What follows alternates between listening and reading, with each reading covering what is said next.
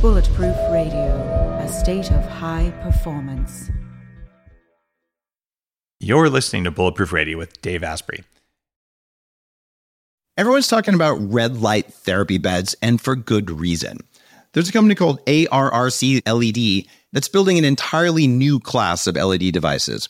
ARRC LED beds integrate proprietary scanning technology and frequency protocols to shape the delivery of six different wavelengths in dose optimized photobiomodulation. Yes, that's a lot of words. What it is, though, is that photobiomodulation improves the underlying energetics of the cells in your body. And those changes can benefit nearly every tissue and organ and system in your body. You change your cells and you change your life. For more information, visit arrcled.com. What if there was a way to level up your energy, get rid of stress, and take more control of your body? Welcome to Quantum Upgrade. This is a new technology that taps into quantum energy to help you feel amazing. Quantum Upgrade has a lot of different products that help protect you from EMF and help activate your body's natural healing abilities. You can expect better sleep, more resilience, less stress, and better blood flow. The cool thing about Quantum Upgrade is that the products are backed by a lot of heavy duty scientific studies, and there's a new measurable upgrade. You can now use Quantum Upgrade to increase your consciousness levels between 1400 and 2200 on the Hawkins map of consciousness. If you don't know what that means, do some research because it's impressive, it's fun to learn about, and it's something that I've come to understand. Ready to try Quantum Upgrade? Visit quantumupgrade.io slash Dave for a seven day free trial. Today's cool fact of the day is that if you are an average person and we were to turn you into soap, you'd be good for about seven full size bars of soap. Yeah, that's gross, but well, you don't have that much fat on you.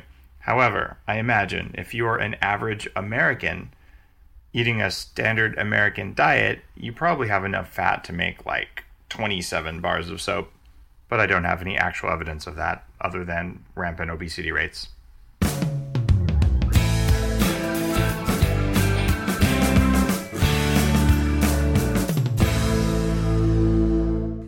What if there was a way to feel younger for longer? Well, there is. Your body needs something called the NAD plus molecule to help you age well. When you're young, your body makes a lot of NAD plus, and that helps you make energy. It helps you keep your DNA healthy, absorb nutrients well, and it protects your cells from stress. But once you hit about 30, your NAD plus levels start to drop. The good news is that longevity scientists have found some things that can help, like niacin, niacinamide, and niagen. They help your body make more NAD plus even as you age. All three of these are in an amazing formula called Qualia NAD plus. Check out Qualia NAD plus risk-free for up to 100 days at neurohacker.com slash dave15 to save an extra 15%. That's neurohacker.com slash dave15, Qualia NAD plus. It's what I use. You're listening to podcast 51. Natasha Vita-More, PhD, is an American designer and theorist. She's co editor and author of The Transhumanist Reader, classical and contemporary essays on the science, technology, and philosophy of the human future. And she's also the author of Primo Post Posthuman, which is a pioneering future whole body prototype. She's a professor at the University of Advancing Technology, a fellow at the Institute of Ethics and Emerging Technologies, and she's chairman of the board at Humanity Plus. Now, for listeners of the podcast who haven't come across this sort of thing before, it's pretty remarkable. Humanity Plus is the magazine and sort of the institute around the transhumanism movement.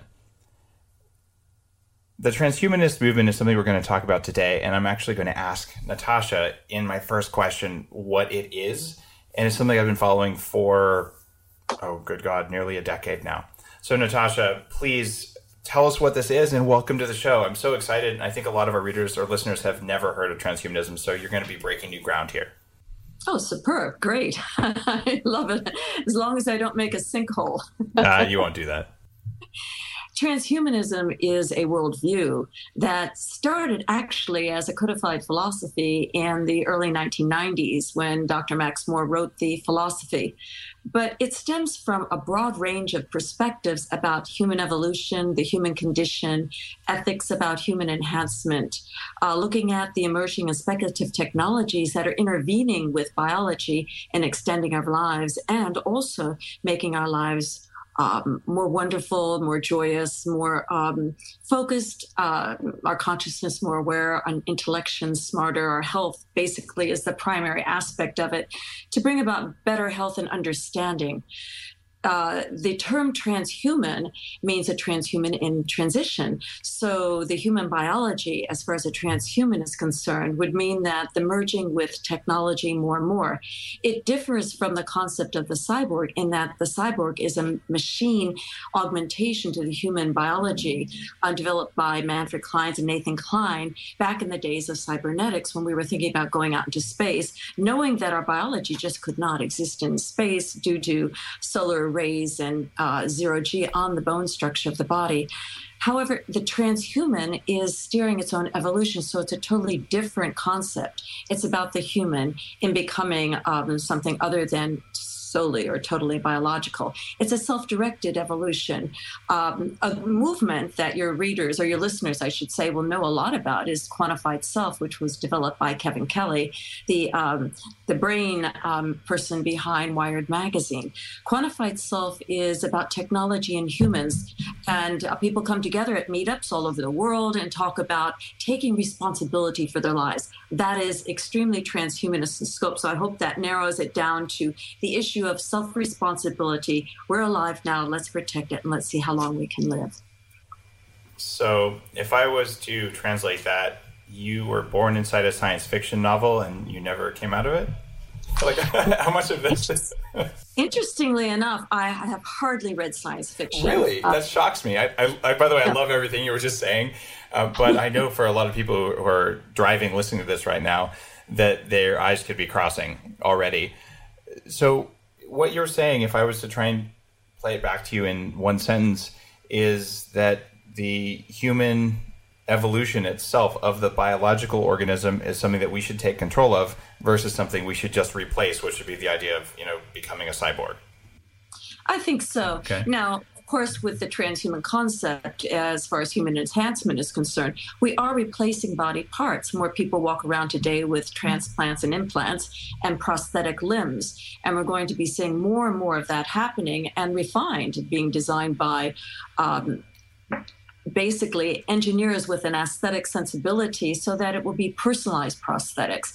So again, the cyborg is just augmenting the body with machines. The transhuman is a self-directed evolution. Uh, to remain solely biological, we really can't extend the human lifespan unless we um, intervene with genetic engineering, isolating what causes aging and reversing it or you know, stopping it to the largest degree. But the bottom line is our biology is extremely fragile. And no matter how much we exercise or eat healthy food and meditate, live a joyous, healthy life, surround ourselves with positive people, we still can get disease and um, if we have injury, if we're in a car accident, for example, um, we suffer and possibly die. So the issue here is how do we prevent this onslaught of death so early in our lifespans? Um, you think about it 122 years is not that long to be alive in one life in you know, one existence so we'd like to push that a little bit further and um, create um, healthier lives for a longer period of time. In a nutshell, that's it. The work that I've been doing for the past decade or so at the Silicon Valley Health Institute is all around anti aging. And it's very much how do we push our existing hardware, the, the body, as far as it'll go? And I appreciate the work you're doing, just saying, well, all right, it's only going to go so far. And what do we do after that? Which is obviously the next step in anti aging but what do you think that the human body is going to look like in just 10 years? How fast is this going to happen to us? You know, we always think things happen faster than they do. And, and there are many futurists who make predictions. I'm not one who does that. I, I am more of a theoretician and a designer. So I, I, look at what's possible. I look at the world as far as systems thinking, much like Buckminster Fuller, yeah. um, and looking at what works together, where the variables are, what we can do now to help self-direct um, possible scenarios. And there's not just one future there is multiple options for futures. And it all depends on the decisions we make about our lives um, as individuals and society. But if we take a look at where we would be 10 years from now certainly the trends show that we'll be enhancing the body more and more with um, devices that are external smartphone an android an ios applications that we download um, perpetually, communication that is 24 7, and, all the different social media formats that we have. But I think more importantly than that aspect of it is learning about our DNA. There is an organization called 23andMe where we can have our DNA. Um, identified uh, for I think it's ninety nine dollars still. I had mine done I think a year and a half ago or two years ago. I'm not sure, but um, we can find out what diseases we have a propensity for based on our genetic makeup. So that's something important to know so we can start living our lives with an awareness of that. Other things we can do, of course, as, as you know, and you're an advocate of this, exercise. I spend five to seven days a week in the gym, um, but I also relax a lot and party a lot. So it's it's got to be fun.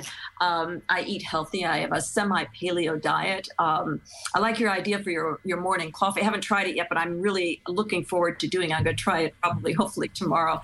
I know uh, that the beans are at the Singularity Institute. There's a lot of people there who are into bulletproof coffee. So if, well, if you want it back, we'll send them to you. Uh, the Singularity Institute is no longer in existence. Oh, sorry, I used the wrong name. What's it called now? Singularity University. Sorry. uh, no, no, that's a big difference. Yeah, you're um, right. I'm an advisor to the um, track, the ethics track, the Singularity University, and I hope to be there in August for their um, events. Um, but yeah, I, I, I, like the idea of this coffee that we put butter in that that does provide some level of protein. And the issue here is getting healthy food, um, preparing our food in a healthy way, and mastication, not masturbation, mastication. yeah. So when you eat your food, make sure that you you know take time to chew it so that the um, your saliva can get the elements out of the food, the nutritious elements, and help your digestive tract absorb them. Otherwise, you're just putting food in, goes in one end out the other. We have to make sure the food is healthy and we take our time eating it. Um, other practices for life extension, of course, I believe very strongly in transcendental meditation. I've been doing it since I was 18 years old. Yoga, I studied uh, yoga with Bikram uh, in Los Angeles, I mean, in Beverly Hills, I should say, for three and a half years at his studio with Bikram. And you know, Bikram yoga is become major. It's uh, very difficult. It's more like gymnastics um, than, um, you know, spiritual yoga.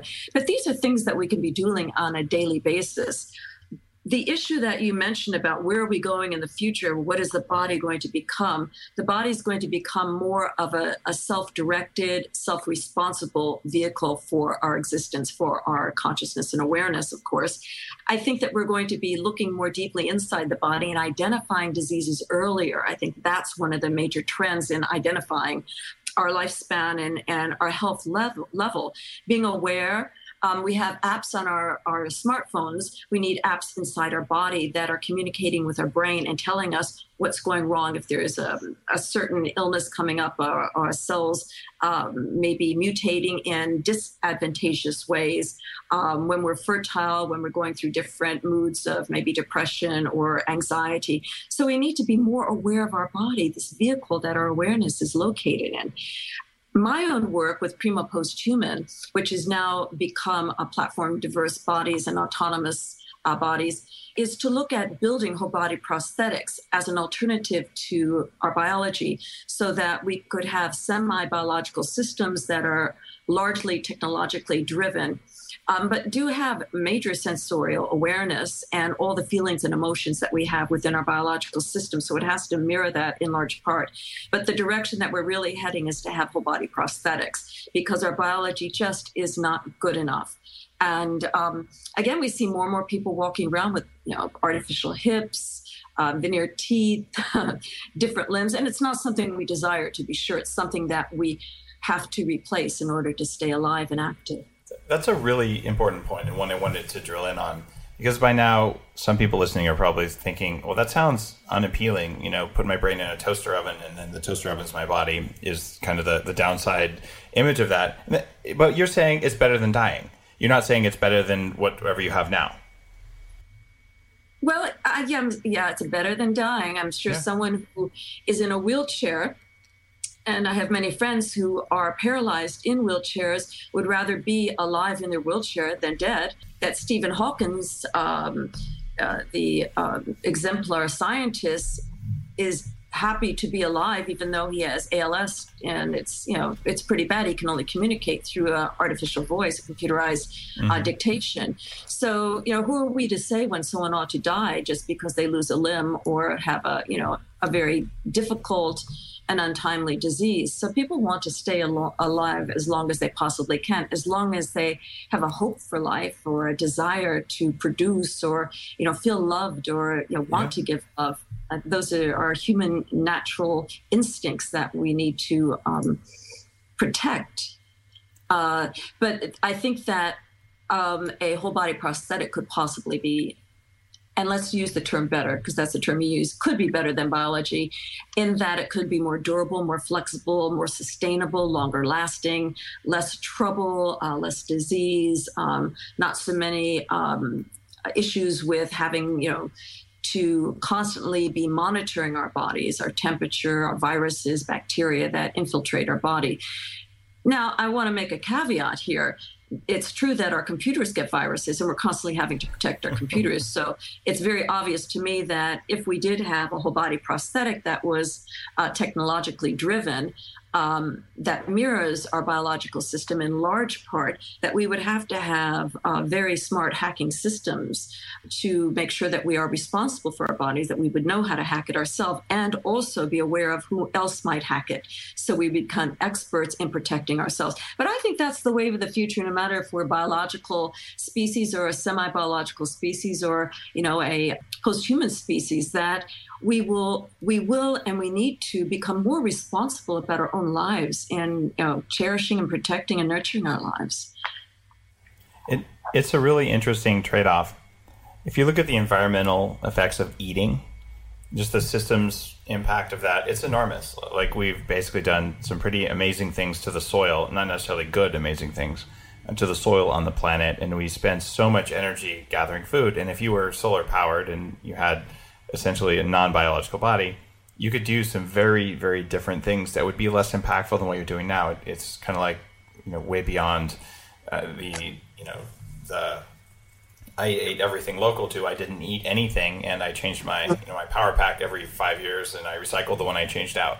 Like it, it's, it's incredibly futuristic though. It, it sounds like something that might happen in a thousand years, but there's the rate of technology change. And I know as a futurist, that it's really hard to say, well, when's it going to happen? And you've got guys like Ray Kurzweil who will say 2087 is when the singularity happens. uh, but like, it, there's so many things that need to happen here, and there's so much strife on the planet. You've got, you know, people starving and wars and uh, major issues around just getting enough food into people. Do you, I mean, if you were to lay odds as a futurist as to how likely is the vision that you're painting here to happen at all, and how likely is it to happen within 50 years? What are your percentage of odds that, that you'd lay down on that? Uh, it depends on specifically what we're referring to. If it is life extension and living beyond the human biological limitation of, uh, say, approximately 122 years, or is it whole body prosthetics? Which, uh, whole, which whole, body prosthetics? I think we've got the 120 years in the bag. Like that's that's going to yeah. happen before I'm 120. I'm I'm actually not so worried about it if you have enough money. yeah, and then the and then you know in our society we drive the price down and that's something that we do and it's it's a proven fact. So um, the have-nots will be the haves. So I, I, think that eventually and, and and the gap in in the prices coming down gets shorter and shorter mm. all the time. So i think there'll be a fair amount of abundance for everyone um, as long as there are no heavy regulations and restrictions by bullies, you know, whatever card they're carrying, you know. Anyway, so I think that what we want to do is make everything available to everyone. No one should be left behind in, in any scenario about the future. So now let me ask, answer your question. There has to be a level of understanding about scientific and technological advancement. In order to have a whole body prosthetic, you have to have a person, and personhood is the philosophical term for a continuation of identity over time. You are who you were yesterday. We're here right now. Okay, that's me again now. Another second, this is me again now. So, and tomorrow I'll be me then. So it's this continuity of our identity which forms personhood. So that's who we are. And we can change certainly our nature, our behaviors, our values, whatnot over time, but we still continue because our who we are now is based on our memories and our experiences of who we were a moment ago. So, in that regard, the continuation of personhood, well, then we would say, who is person? Where is it located? Well, for many of us who look at life extension, we consider, or I'll, i should just speak for myself, I consider personhood to be located in the brain. Now, if the brain is where our cognitive properties are located and our thinking um, apparatus take um, take action, and our awareness is designated, including our memories and our emotions and our feedback, then in the brain is what we would call the um, the location or the environment of personhood. It's who we are. So within that environment too, we have something called consciousness, perception, awareness, whatever term one wants to use, our mind. And we still don't know exactly what consciousness is. People have been studying it for for eons, and and very brilliant uh, minds have been studying it, and there's still no definitive answer to it. But let's just suppose if mind is located with personhood in the brain somehow including outside um, systems that we cannot identify because we have limited perceptions, just as giving a, a, a slight open window or door to that opportunity or possibility. With all this in mind, then it seems to me the most important issue here is to back up the brain because you just can't have a whole body prosthetic without a person in it. So we would need first, before we have whole body prosthetics as an alternative to a biological body or in addition to a biological body, we need to back up the brain. There is a lot of research and study being done in neuroscience and cognitive science and computer science about this, including psychology and design and a number of different fields. Ethics is deeply involved in it. So we don't have the hardware yet, but if we look at slicing the brain and identifying those neurological systems, the neural network, and understanding the synapses of the uh, dendrites and um, uh, axons and neurons and every bit of information that goes on, which is like a forest of complexity. Once we can copy that or transport, then we can have the body prosthetics, but not until then. Are you at all concerned that when you copy that, you're going to find out consciousness isn't just in the brain? I would I be surprised or alarmed? Uh, exactly. No. Like, like, how certain are you that consciousness is in the brain? Because you just said we don't really know the definition of consciousness, but you feel like it's in the brain. My work tells me that there's a gut brain, there's a heart brain, there's probably some distributed nervous system intelligence, and then there's a thinking prefrontal cortex, and there's a midbrain, and there's probably some parts of the brain that you don't need if you don't have a body. But like I would hesitate to say my consciousness is only in my brain because a I don't know what consciousness is, and b it looks like there's some stuff that happens outside the brain that has a profound effect. Like it's a big gamble for all the things you're saying. I didn't say consciousness is located in the brain. Let me let me go back a second. I was talking about personhood, ah, and okay. that the continuity of identity, uh, the diachronic self, is who we are moment to moment to moment. So we need that continuity to form personhood. So if that personhood is based on our memories, our emotions, our perceptions, our awareness, yeah. and all we know at this moment is those are located in certain lo- uh, areas of the brain that we can identify through watching neurological processes when you know someone's with um, heavy duty scanning, you know, really smart technology, and also dyeing neurons and taking a look at the spikes and whatnot. So we know that there's a lot of activity in the brain as an electrical circuit.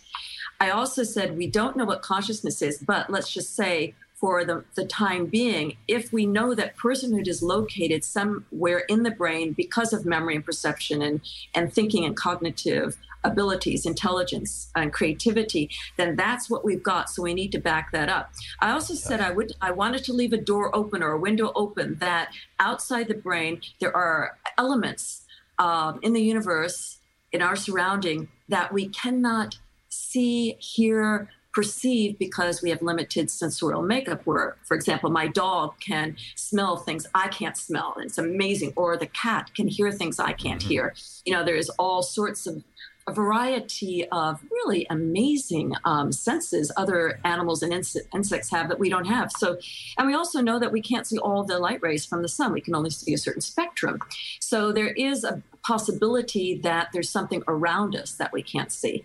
Um, I agree with you in great detail about the, I would call it the connective consciousness or the connectome around us you know, Sebastian Seung talks about the connectome in the body, the brain, and the central nervous system, and every part of us being connected. Well, of course, that's that makes sense. We couldn't exist without that. But if we look at the larger picture here on a more gestalt platform, we are all buzzing around together. And I think that's one of the, the most interesting metaphors of the internet. I mean, it's made us almost see that we're, you know, these the, uh, data systems communicating constantly with each other and sometimes a little bit too much, too many tweets that we don't want to see or listen to. You know, some people should just stop tweeting. But yeah, I agree with you that there's different levels of consciousness in fact, there's a consciousness conference every year at Arizona, uh, University of Arizona, and I'll be um, going to it next year. So uh, that's exciting. But it's a topic that we could talk about forever, and we'll find ways that we agree and ways that we don't agree. And a lot of it is driven by a person's instincts, by a person's value system, uh, morals, and also religion. Yeah. Uh, political views. So, you know, everyone has a somewhat different perception on it. So it's a tough nut to crack. One of the concerns that I have is that there's a, a remarkably cool study looking at heart rate variability. And when a person walks into a stall of a horse that's trained to ride, the horse's heart rate variability will, within seconds, change to match the heart rate variability of the rider without touch. So this is probably in the EM spectrum. In fact, that's what the guys who discovered this are theorizing, and it's something that you can replicate. And that's why people who are afraid of horses generally get thrown off horses, and people who are calm on a horse can ride it. Now, if the horse is a wild horse, it doesn't work. But the process of taming the horse does that. Now, if I put on my robot body with my, my brain either uploaded or just my brain in it, I wonder if we would lose that kind of connection. And I also believe, based on some other data, quantified self style data, around the idea that my heart rate variability will affect yours if we're in the same room together. It's it's a subtle effect, but it's a little bit spooky because I feel like there's a whole bunch of data we haven't gathered yet around human interaction on spectrums that are hard for us to see with our eyes or to detect with relatively primitive instruments. So until we map out that interaction, I'm hesitant to, you know, upgrade parts of my body. And I, I wonder if some of, you know, Cheney's great evil, or is it Rumsfeld, uh, comes from the fact that you know he's got an artificial heart that doesn't even have a heartbeat. You know, it's a constant pump sort of thing. I don't know, but I feel like there's there's stuff going on in in here that affects what's going on up here, and we've got data about the number of nerves going each way and all that. So this is a slippery slope, and I wouldn't want to do something that would make me less human, but I certainly would want to upgrade the systems of my body to every extent they can, and I want to see every spectrum of you know infrared and X-ray with my these eyes or some other eye, and I'm happy to mount it here or here. so it's a very interesting uh, uh, future to imagine, but I'm not sure that we have enough data about where we are today in order to map that future out effectively. Do you have any thoughts on where research yes. should go over the next 10 years in order for us to know more about the body in order to be able to upgrade it? Sure, but I'd like to make it just a, a, quick comment on what you were saying. You know, it's interesting. When I lived in Telluride, Colorado, which is a ski resort 8,750 feet in the mountains, su- surrounded on three sides by 14 foot mountains, I lived there for many years. And I had a different sensorial perception that I had than I had when I moved to Los Angeles, when I had left Telluride, closed down my businesses and everything, uh, so I could work in the film industry in LA. And it was very ab- ab- abrasive to my system. The, I felt I was in a river of metal, and the constant sound of cars and metal uh, was very unnerving to me. Uh, so it was something I had to work on on a daily basis so it wouldn't affect my physiology. So the environments we surround ourselves in do affect us. The people we surround ourselves with do affect us. If we're with people that are negative or hostile or trying to hurt you, you will be pretty unhappy and uncomfortable if you have any level of perception or intuition. Uh, likewise, if you're around people who are joyous and enjoy your company and, and, and are very positive, it'll, you know, wear off on you. So it's always play tennis with someone who's better than you, um, as my father used to say.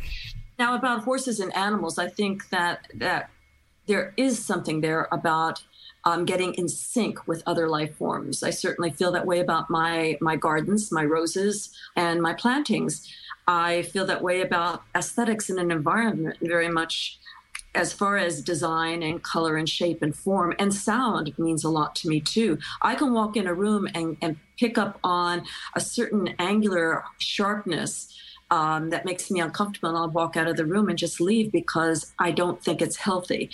And many people like that. We're very sensitive. We're very, uh, you know, in, uh, or maybe even a little bit too much to the environment. Other people don't even notice a thing. So by that, what I'm saying is each person has a different physiology. Even though we're one species, we all are different based on so many variables upbringing, you know, learning, aptitude, uh, any, any variable that even from early childhood to latest situation of a near death experience or a, a loss of a love or a divorce or, you know, job, career difficulty can affect us in so many different ways. The issue about a whole body prosthetic is that we wouldn't want one in this time, in linear time, in the biosphere that didn't mirror biology.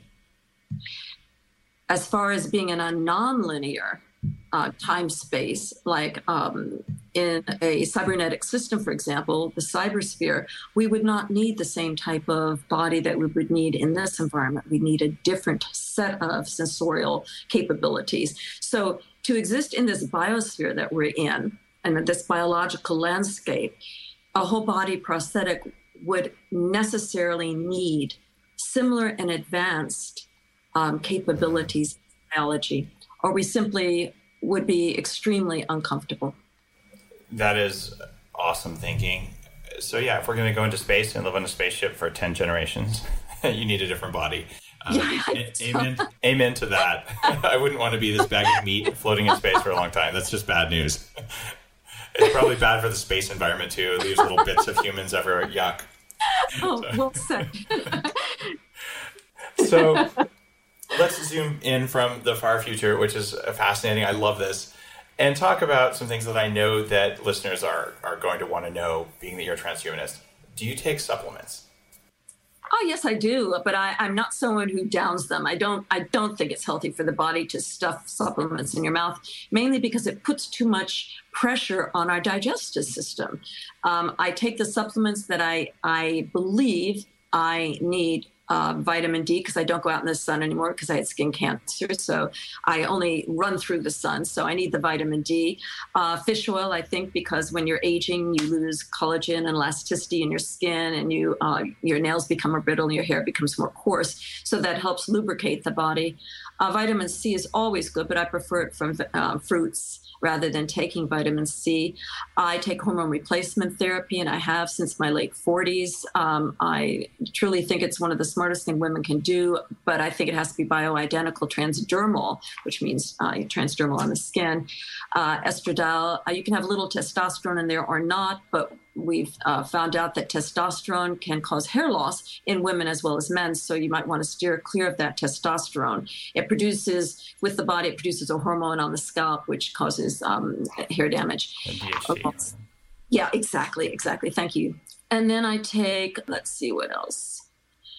That's about it, basically. I'm I'm pretty much a purist in that sense. I'm someone who likes to get out and hike and and you know do sports and uh, be in the environment, working in the garden, and, I'm, I'm, pretty much a naturalist in that sense.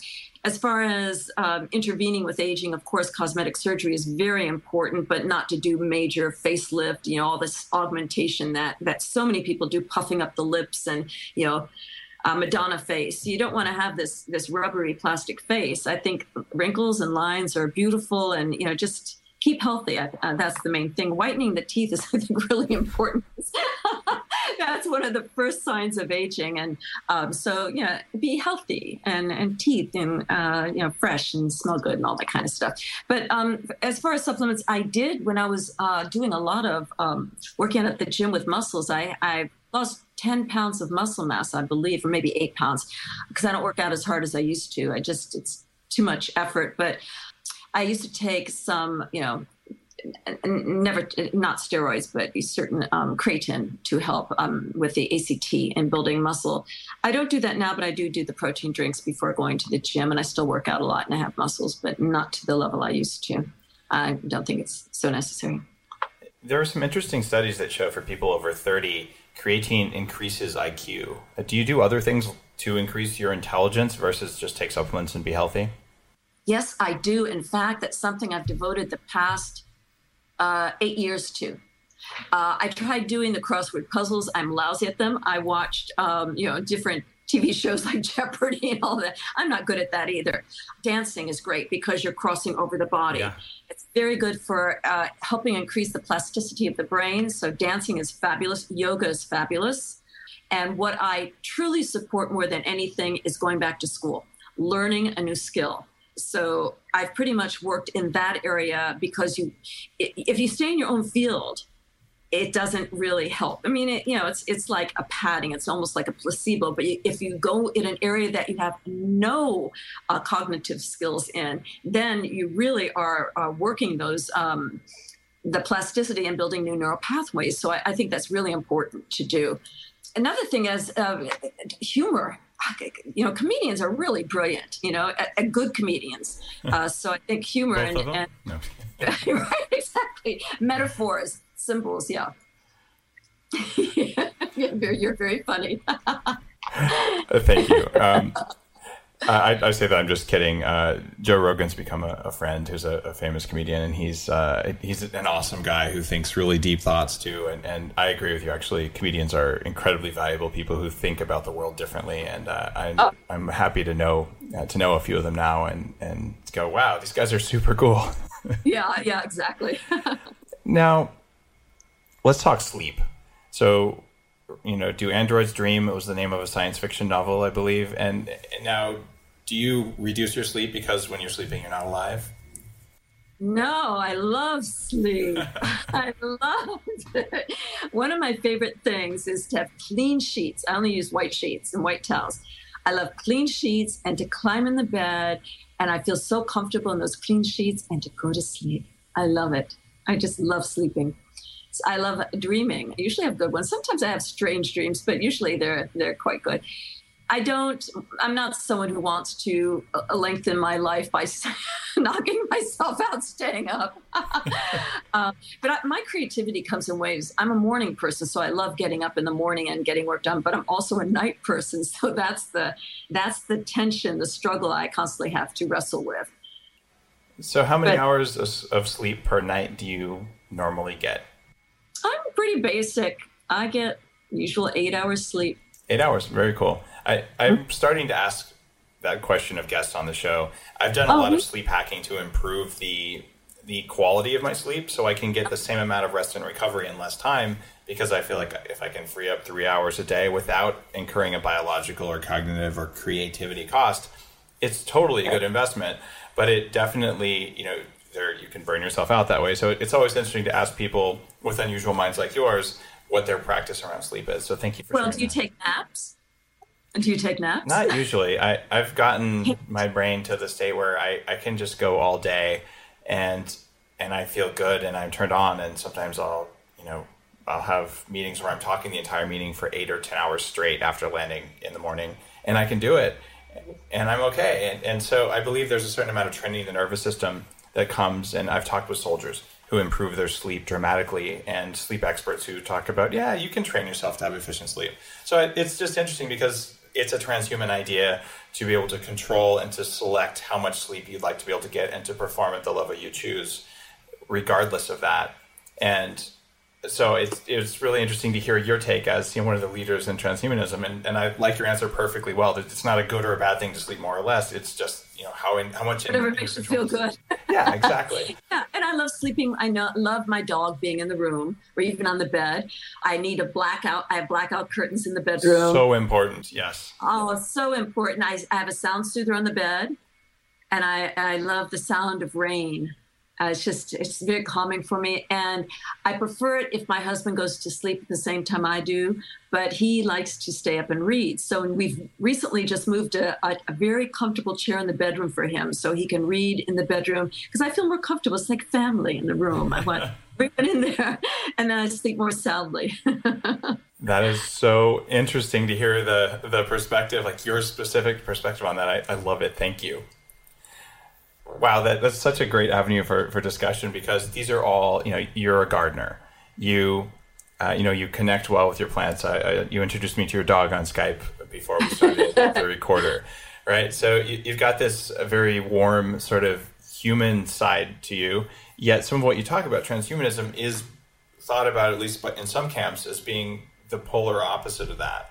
Do you, do you, what do you say to someone who says this is evil. Like you're removing the humanity from humans and things like that. Because uh, my take on you is you're not evil. you're curious and interesting, and you're doing really good thinking. So like like what's how can there be this dark side of what you're talking about and the light side? What do you say to those people? I first I, I try to be empathic. I, I try to understand what drives them to feel the way they do, and it's fundamentalist we don't like change. Humans, by and large, don't like change. We like to find our little niche and then, you know, put all, uh, like George Carlin said, put all of our stuff, and we like to have all of our stuff there. And then this is my stuff, and put our sign outside the door. You know, I'm this is my religion, this is my politics, this is my family, this is who I am. You know, this is how I like to have relationships. This is my gender. You know, oh, like Facebook, yeah, yeah, exactly. Like we like to, exactly. But in my world, I'm a natural explorer. I've always been challenging the edge. Uh, I've never felt comfortable with one one set practice or one rule, and and frankly, I grew up in a time where you know there's a lot of misogyny, and and I have three brothers, and my parents, you know, and I love my parents, and my mother been one of my key supporters. My father passed away, but growing up, it was a man's world Men went to university. Men were the doctors, the lawyers, the preacher. And I remember um, at church one day at 18, I just got up and walked out. I thought, I never want a man telling me what to do again, what my moral compass should be. I need to know for myself if I'm a, a valued person. And then I started noticing in, in universities, um, male professors competing with me, and I would win awards, and it was just so uncomfortable. And it made me realize that there's this this identity issue of not just gender but racism bigotry um, this this type of world where you're supposed to be someone and that's who you are. So i'm a very strong supporter of human rights multiplicity and diversity. Uh, just from firsthand experience a lot of the issues too that make me love the idea of human enhancement is when i was a teenager i spent considerable time helping children in need and and I worked in the hospital and I also worked at an area called Home for Incurables where people were so physically deformed that they were not allowed in public. If you can believe that, it would it would be outlawed today. But it was a place called the Home for Incurables, and I would go do Christmas parties there and take take gifts and and it taught me early on that there's this broad spectrum of what a human is. There are people with, with massive deformities or mental illnesses, and they still deserve to be understood in whatever way they can. So I have a I have a background in uh, a broad background in a lot of experiences, and then my own personal experiences. Of course, you know, you go through trials and tribulations in life, but eh, when I talk to people and they they come down and say, well, and, I, and, it's happened to me many times, especially in Europe. You know, what are your ethics and you you know eugenics and you want to control the world? And I just I listen, and then I I try to say, well, how long do you want to live? You know, do, you, do you want to have children? They go, yes. But do you want to see your children's children? Yes. Do you want to maybe have another career someday? Something you really love? What do you love to do? Well, I'd love to be an attorney. I'd love to be a painter. Well, what if you had time to do that? And before you know it, most people are 150 years old and they're happy talking about what they'd love to do. And if you talk to them about someone that they know that has um, a terrible disease or a paralysis or an injury, and you ask them if you could help them and give them a you know, robotic arm or you know go in and, and engineer their body so that this cancer could come out, would you do it? And one on one, people say yes. So individually, we all want to be loved and love and share life and find peace of mind. You know, it doesn't yeah. come easy. But as a society and a group, we become more bigoted and judgmental and I'm right, you're wrong. And, and that's in politics and it's in religion and it's in lots of groups. So I, I that stands out to me and I try to understand it. It's difficult, but I, I do my best. And I've had lots of years experience dealing with people when I'm on stage um, you know, getting angry at me. And I've had to learn just to try, just listen and don't argue back, just state my case and, and leave it at that. I did have a TV show in LA for, I think, about seven years called Trans Century Update on the Future in the 1980s. And I think I ended it in 1993 and that was that that was great. It got me elected to the Green Party. I ran on the Green Party ticket, if you can believe it, anti-technology. Wow and I won the election in Santa Monica. Um, you know, West LA. Um, I got the most votes and I, I, lasted for a year. My platform was we can use technology to solve some of the environmental problems, and and we definitely can. So, um, but moving forward, I, I just I try to listen, and it gets annoying. I have to tell you, and it gets frustrating when I'll emphasize ethics. I'll emphasize, you know, the I'll emphasize even the flaws I see in transhumanism and my own views. And I still have people not even listening to a word I say and go, it's only for the rich or um, you know it's a selfish thing to do. And what about overpopulation? And and yeah, and i explain it over and over. So i think it just takes time. And i think it's going to be more of a cultural shift frankly just like we've seen with quantified self. I think it is the quintessential example of people just doing a transhumanist act and not even aware of it. They're doing what is so fundamental to transhumanism. Self responsibility, being innovative and, and uh, um, developing an understanding of their lives. You know, it's just pretty just ordering ordering your own lab tests uh, because you can, because you want the data, not because you think you might be sick. It, it's such a thing that most people have never done. It, I know. For me, that's well, I guess going on yeah, 10 plus years I've been doing that. And I, I, can't imagine not doing it any more than like changing the oil in my car. But it is very much a mindset thing. And I, you should, in my opinion, keep on doing what you're doing to get people thinking about this and where it leads because it's important and it'll go there anyway. If we don't think about it, we just won't like where it ends up. Yeah, yeah. We, we need to just keep on going. And, um, I think that there, of course, in every group there is the extremists who, you know, are a little bit forceful. We see it with the Republicans, the Democrats, the Christians, the Jews, the Muslims. Every group has, and we see it with the postmodernists. There's many postmodernists who are, you know, demonstrative about their postmodernist views. And I always say, what solutions do you have? Yes, you can counter the Enlightenment, modernism. You can get mad at at uh, universal natural truths. You can get mad at all this stuff and help restructure it. And I like that, getting away with this strong scientism and universal norms. I think that's been very bad for humanity because it, it, it defies individuality and diversity. But on the other hand, when I say to postmodernists, what are you contributing? How are you helping the situation we're facing right now with some of the, the issues with people not having enough clean water or housing or the wars, for goodness sake, and the abuse to women? There's no answers. So um, I think transhumanism, at least, if it does anything good besides being a proponent of life extension and healthy life um, for everyone, is that to break through people sitting on couches not doing anything. Um, transhumanists, by and large, are very proactive, they're doers. Um, so I think it's endemic, just like quantified selfers they're doers. I mean, they're you know, and and the thing about quantified self that's so fabulous, you don't have to be a technologist, you don't have to be a programmer. You can write it in pencil, and it's okay. And I love that. I think that's really generous of spirit. We're running out of time on this. So I'll hold up my book. that was the question. There's two questions for you. Number one yeah. is actually the last question is normally how do we learn more about you, but hold up your book and give us your oh. URL, and this will be in our show notes as well. So can you see it? Yes, it's very readable. It says The Transhumanist Reader Classical and Contemporary Essays on the Science, Technology, and Philosophy of the Human Future. And what's your URL? Mine is natasha.cc.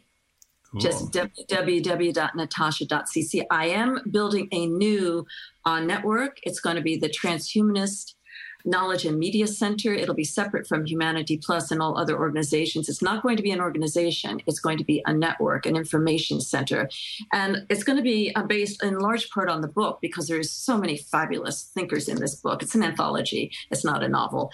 So have all that work there, all the ideas about transhumanism and life extension, human enhancement. I'd love to have your work included on it because it's so important. So I'm looking at becoming more of a knowledge base, a library of knowledge, and also a media center. So anyone who has any questions about transhumanism, human enhancement, life extension, et cetera, can go there. And what we want to do is connect people and make sure that people are connected at the level of their knowledge and experience and you know what the user wants who can deliver for it if we want to speak in that language.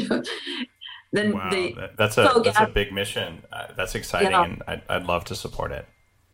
Thank you. I'd love for you too. I think that you you certainly provide a creative intelligent level of comprehension about the future and the human as far as not just health and, and physicality, but also um, questioning and, and, pondering and um, opening an avenue to not be judgmental, to keep asking questions. And that's what we all have to do.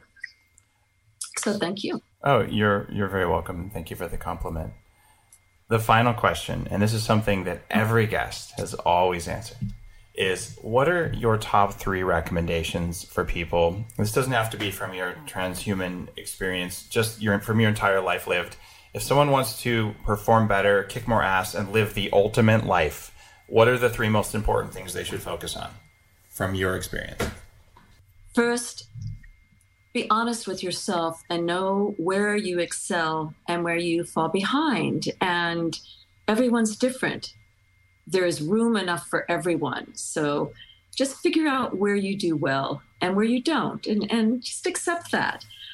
Don't have to elbow other people out. There's plenty of room for everyone to have their own personality and, and career and mission. I think that's very important. Number two is surround yourself with people who admire you and value you and give that back to them and number three is random acts of kindness and senseless acts of beauty, I think is a way of life. It certainly is. Um, it's kind of like paying it forward. So those are my three recommendations. Thank you for sharing those. Natasha Vita-More, I really appreciate being on the show today. It's been awesome talking with you, and thanks for all the work you're doing. Thank you. Appreciate it.